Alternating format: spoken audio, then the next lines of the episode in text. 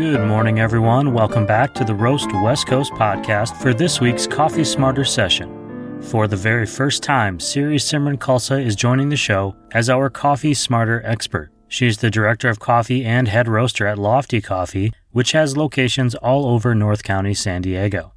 You might remember Siri from her season 1 interview appearance.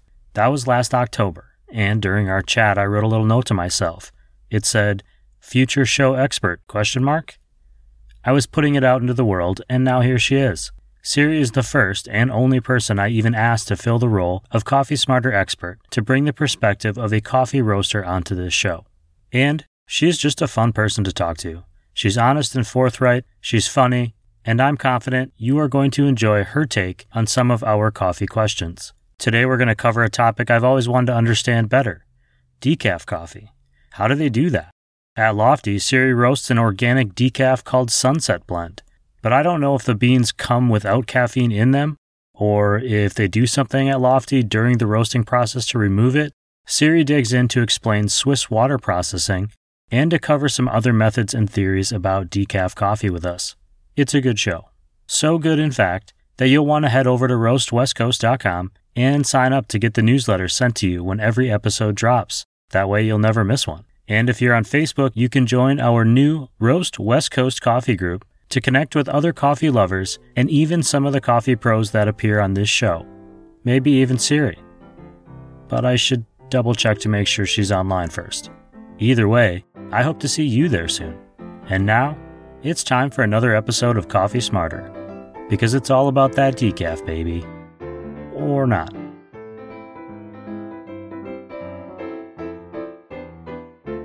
Siri, welcome back to the Roast West Coast podcast. It's great to see you again. Before I get started asking you questions um, to get us coffee smarter, to learn more about about coffee, I want to ask about you.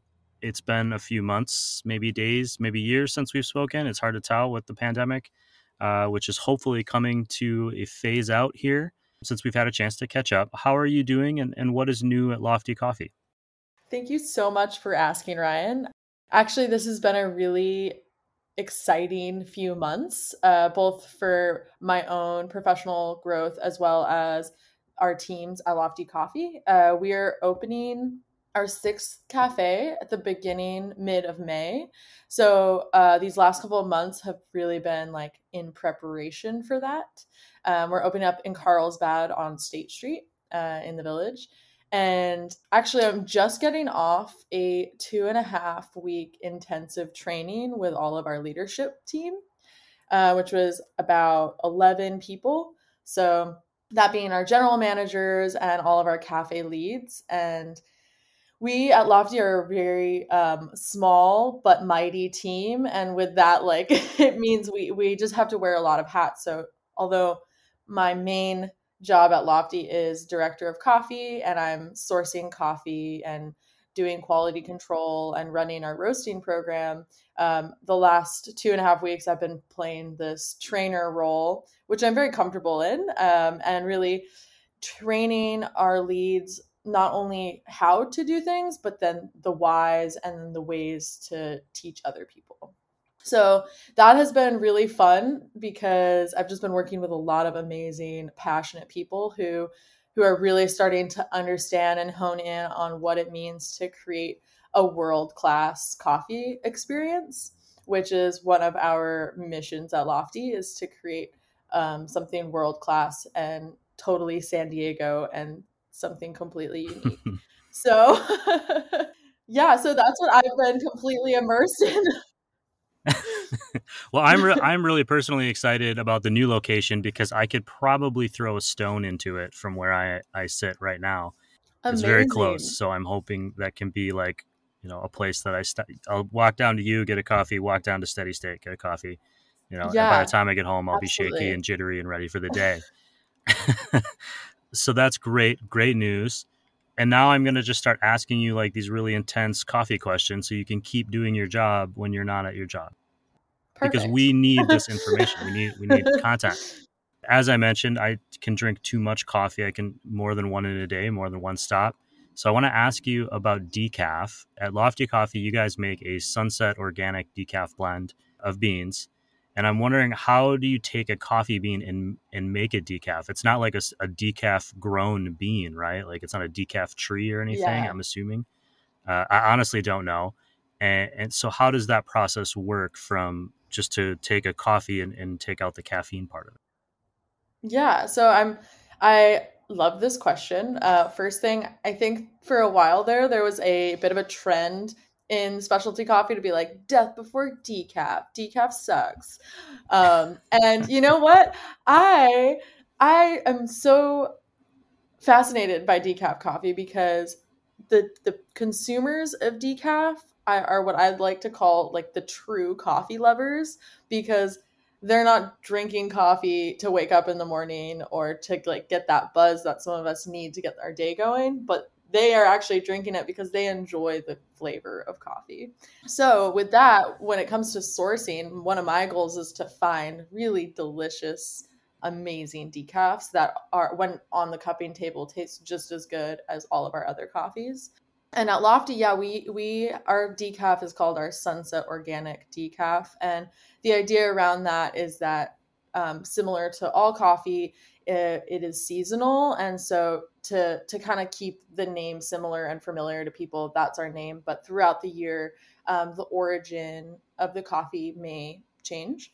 Oh interesting. Also another thing yeah so another thing that's interesting about decaf and uh, i'm not completely familiar with all of the varietals of coffee that might come less caffeinated but there is this varietal called Laurina and it is naturally lower in decaf. It's not a hundred percent caffeine free, but compa- like compared to reg- like other varieties of coffee, it is a very low caffeine content. So it's almost like a natural decaf. And this varietal tends to be very expensive and hard to find because it is um it's a bit of a finicky varietal similar to geisha and it even has almost geisha like qualities that it's like very light and tea like and delicate. But on to like more decaf topics. So there's kind of a few different ways of decaffeinating coffee. Um, and some of the more popular ways there's one called ethyl acetate and then there's one that is very popular within the specialty coffee realm, that being Swiss water process. And that's the one that I think I've heard of before. Yeah. So the Swiss water process, also precursor to decaf information.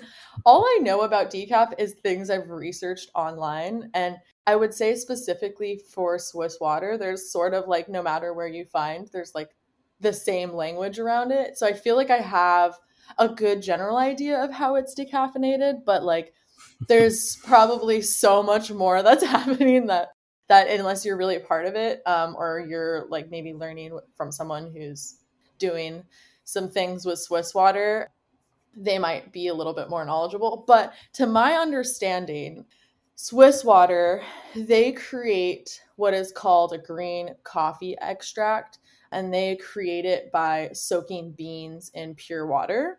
And what that gce is um, it is essentially this solution that has coffee flavor and all this stuff in it.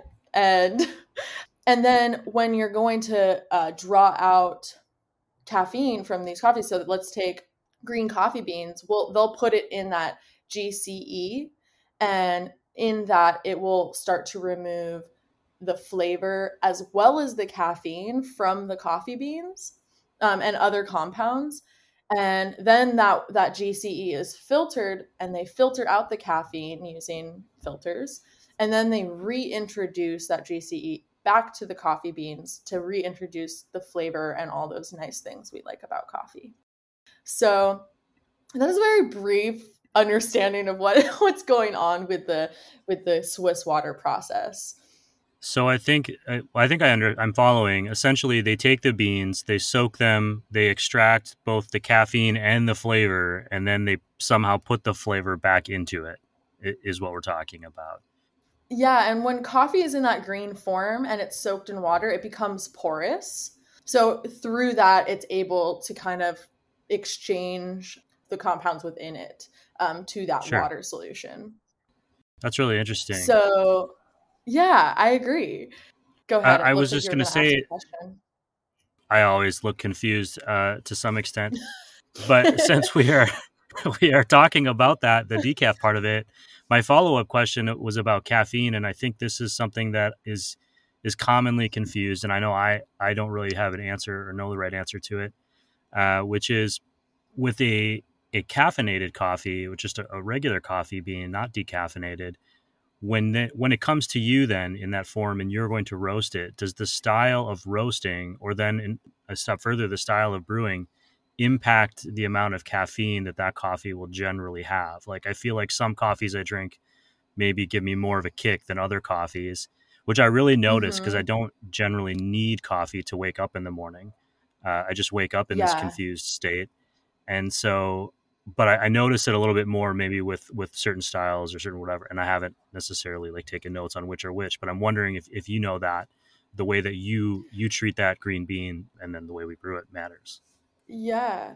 So so to clarify again the question is the non-caffeinated so regular coffee beans through in the roasting and brewing process is a coffee going to have more or less caffeine Right. Will it impact the amount of, of caffeine or the amount of, of kick that that bean ultimately has for the drinker? So, like, you could say, I'm going to roast it darker, lighter, medium. Because I, I, feel like I associate caffeine with, you know, medium or light or darker, ro- you know, with the roast style. And that's probably ignorant, yeah. but I really have no idea.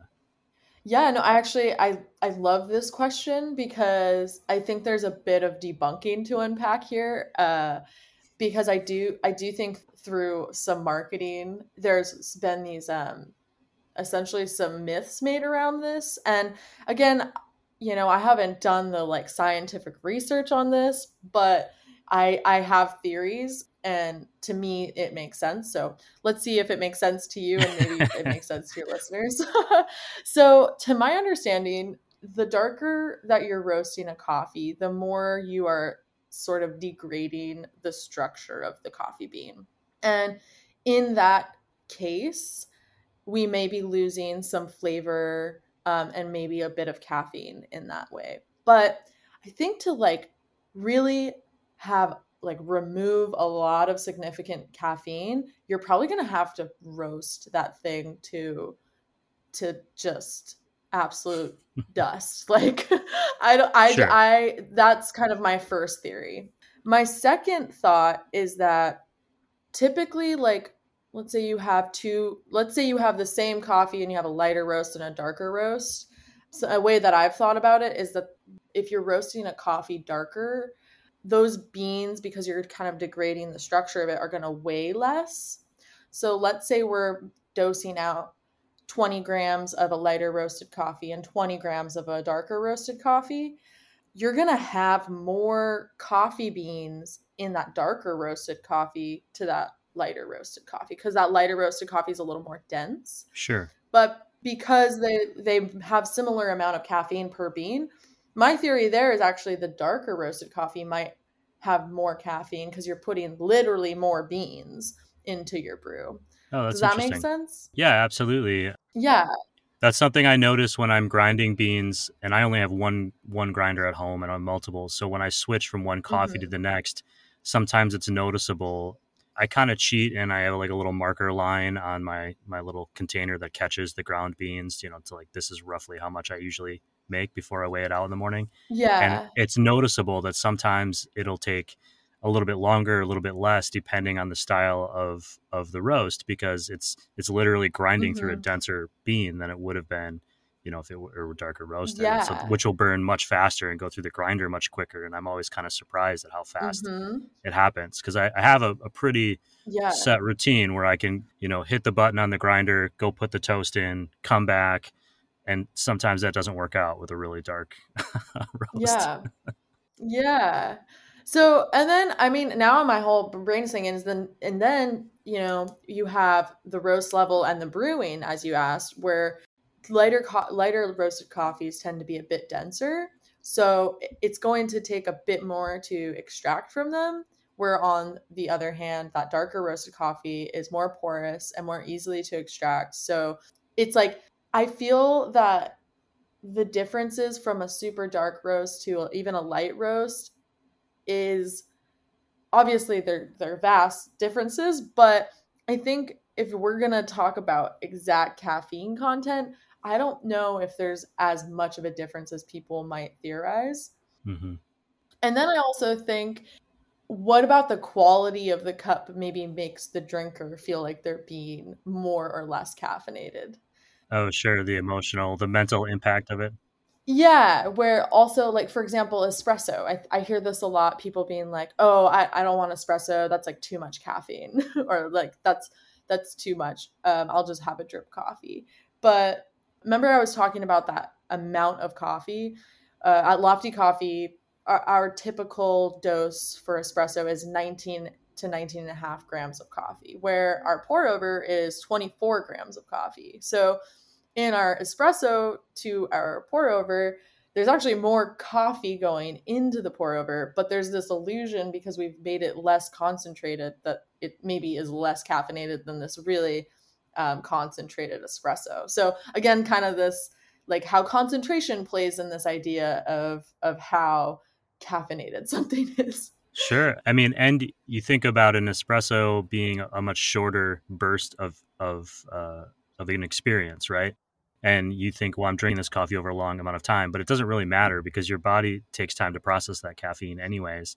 And so you're just, you're yeah. getting more, you know, that could lead down a whole rabbit hole of like hospitality marketing, you know, like when I pick out plates at a restaurant I'm running and go, okay, well, I'm going to get the smaller plate because the food looks like it's bigger and people are, are happier. Or you could give people more food, but if the plate is too big, they'll be upset that they feel like they got ripped off because your brain makes these little connections uh, in the places that you go Absolutely. to eat or drink. Well, Siri, uh, thank you. I'm just thrilled to have you back on the show. It's great to see you again to bring your roaster's perspective and your particular expertise to this season of Coffee Smarter Sessions. And I'm really looking forward to seeing you again soon. I am too. This is such a pleasure. I'm having so much fun. You can follow at Lofty Coffee Co. on Instagram to see Siri in action at work and to see what coffees are coming out of their roastery. She brings a new perspective to the show, and I can't thank her enough for offering up her time and expertise to educate us on coffee, in particular to educate me on coffee. She'll be back throughout season two to cover topics like how the materials your brewing vessel is built out of impacts the flavor of your coffee, and how a roaster creates blends and what is trending in the industry. And if you were missing Chris O'Brien this week, don't panic. Don't panic. He will be back next week to talk about everyone's favorite coffee, Kopi Luwak, the cat poop coffee popularized in the Philippines. You won't find that kind of hard hitting coffee talk anywhere else. That I promise you. Thank you all for listening to this episode and being excited for the upcoming episodes of the Roast West Coast podcast. This show will be back next week with an interview with Cheryl Gildner. She is one half of the Renegade Roaster Design Team, a company that develops and custom builds coffee roasting machines on the West Coast. If you've enjoyed today's show, tell a friend. It's the best way to help us grow this show and to make sure we have enough support to bring you a future season. Follow at Roast West Coast on Instagram and tag us in the photos of your own coffee adventures. And of course, sign up for the newsletter. It's free, unless you want to pay, which some real cool people do. If you're one of them, thank you. And if you just read the articles, thank you for that too. Newsletters come out every Tuesday and Friday when these shows are released. At the end of every show, I ask you to find a local coffee roaster or cafe to buy a bag of beans or a cup of coffee from, because that money will go a long way in your community. And today is no different. If you're in the SoCal area or interested in ordering some SoCal coffee, check out the great roasters and shops that the Roast West Coast podcast has partnered with to help uplift the local coffee community, including Leap Coffee, Zumbar Coffee and Tea, Steady State Roasting, Camp Coffee, Cafe Later, Coffee Cycle, and Mostra Coffee. You can find links to their online shops in this podcast episode's notes or right on the front of roastwestcoast.com. And know that Cape Horn Coffee Brokers are one of the great adjacent businesses bringing all of this great coffee into the United States. And I don't want to forget about First Light Whiskey. Truthfully, whiskey can sell itself, but we'll give them a shout out anyways. This episode of the Roast West Coast podcast has been written, produced, and recorded by me, Ryan Woldt. I hope this show has found you happy, healthy, and with at least enough sanity to make it through the day. And please, as always, be sure to drink good coffee.